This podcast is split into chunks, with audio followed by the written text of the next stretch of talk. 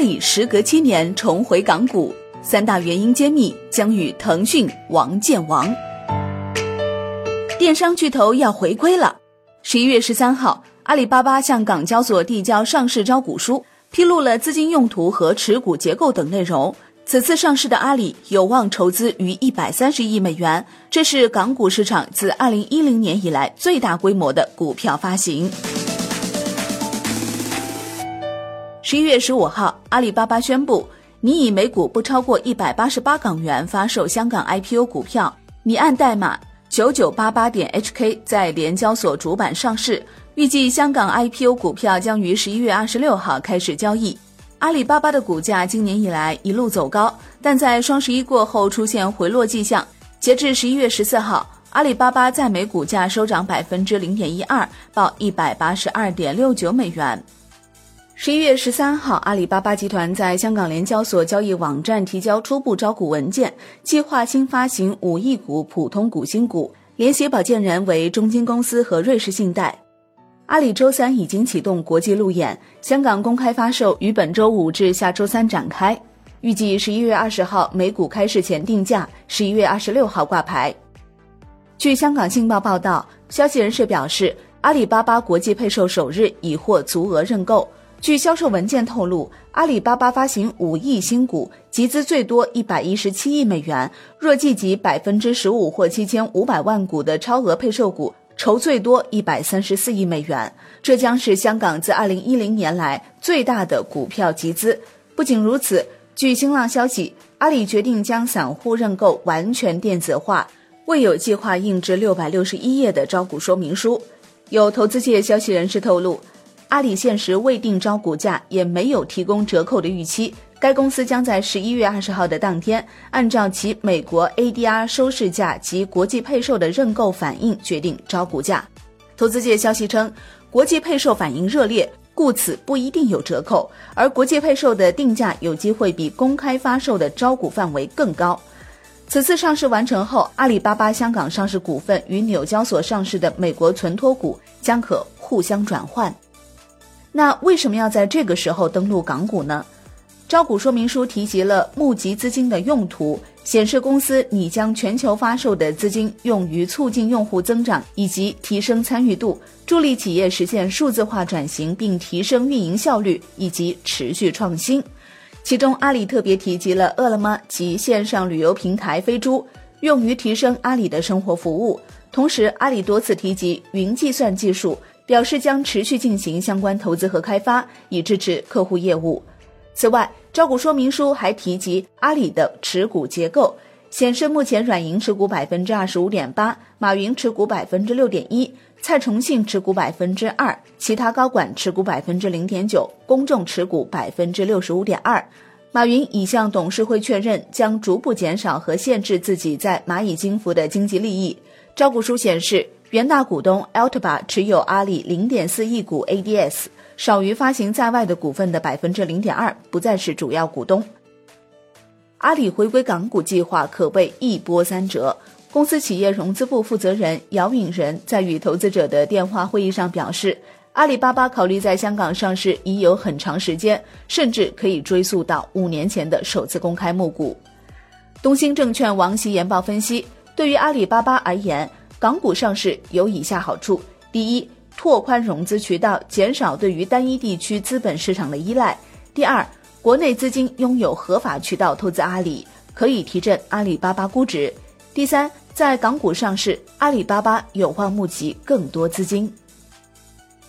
其实，在二零零七年十一月，阿里巴巴就以 To B 业务作为主体于港交所上市，募集一百一十六亿港元，成为当时中国互联网公司融资规模之最。上市后，股价曾飙涨到发行价的三倍，成为当年港股新股王，市盈率一度超三百倍。随后的二零零八年，全球经济危机突然爆发。阿里的 To B 业务受到巨大影响，其股价开始崩盘。二零零八年三月破发，十月跌至三点四二港元的低位，较发行价跌去百分之三十，和四十一点四元的高位相比，跌幅超过九成。最终，二零一二年，阿里宣布以每股十三点五港元的发行价进行私有化，于当年六月黯然撤离港交所。二零一三年十月，阿里巴巴再次决定整体上市时，马云最初的选择依旧是港交所，而同股不同权制度隔阂却成为两者之间的屏障。无奈之下，阿里巴巴放弃在港上市计划。之后呢，于二零一四年三月启动赴美上市计划，并在同年的九月十九号正式挂牌，发行价格为六十八美元每股，首日报价是九十三美元每股，市值超过两千四百亿美元。虽然上市后不久，阿里巴巴也一度遭遇破发，但二零一五年十月后便开启了一轮长达三十三个月的上涨，期间累计涨幅超过百分之二百七十，总市值一度突破五千五百一十二亿美元，美股的投资者赚得盆满钵满。对于港交所而言，与阿里巴巴的失之交臂是一次巨大的损失，错过了阿里成长的黄金五年。香港前财政司司长梁景松、港交所 CEO 李小加在内的多位官员曾多次表示对没有让阿里在港上市的遗憾。二零一八年四月，港交所启动了二十五年来最颠覆性的两项上市改革，一项是放开同股不同权架构的公司在港交所上市，另一项便是允许未有营业收入的生物科技公司赴港上市。至今，改革已经满一年了，成果可谓丰硕。港股迎来了共四十家新经济公司上市，包括九家生物科技公司和两家不同投票权架构公司，融资额累计约一千五百零四亿港元。占此期间，占此期间，香港集资金额逾百分之五十。同时，改革也为阿里巴巴能够在香港 IPO 扫除了障碍。期间，香港一直在向阿里抛橄榄枝。在二零一八年香港浙商联合会成立仪式上，香港特首向马云提出。希望阿里巴巴能够再来香港上市。当时马云回应：首先感谢香港能够通过同股不同权的规定，这是一个很大的变化，也是对阿里巴巴的肯定。阿里巴巴也一定会认真考虑香港这一提议的。对阿里来说，虽然已经成功在美股上市近五年，但其回家的念头一直都在。二零一八年年初，国内首推 CDR 模式，鼓励在外上市的优质企业回 A。当时就有消息称，阿里巴巴正在研究回归 A 股的方案，最快可能于二零一八年夏天在中国二次上市。对此，阿里巴巴方面回应，从在美国上市的第一天起就说过，只要条件允许就会回来，这个想法没有变化过。据财经网消息，今年六月。阿里提出普通股拆股计划，将每一股拆八股，股票分割已于七月三十号生效。当股价达到一定程度时，以拆分方式降低股价，便于二级市场购买。此举一度被视为阿里在为赴港上市做准备。对于阿里而言，成功回归港股，无疑能在估值上获得更高的溢价；而对港股而言，倘若能顺利纳入阿里，将大大提高市场的影响力。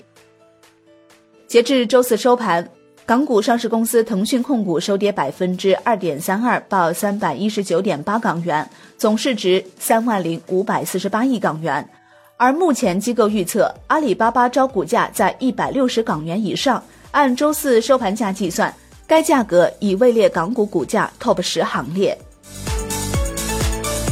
对于阿里的回家，各大机构也是发布研报，表示强烈推荐。总之，此次上市对阿里来说，可以为扩张资本版图、应对电商补贴价格战储备子弹，也可盘活阿里健康、阿里影业等在港上市的关联公司，形成协同效应。而对港交所来说，BAT 中的两大巨头都被收入囊中，有望提振市场情绪，并让更多中国投资者分享企业业绩增长红利。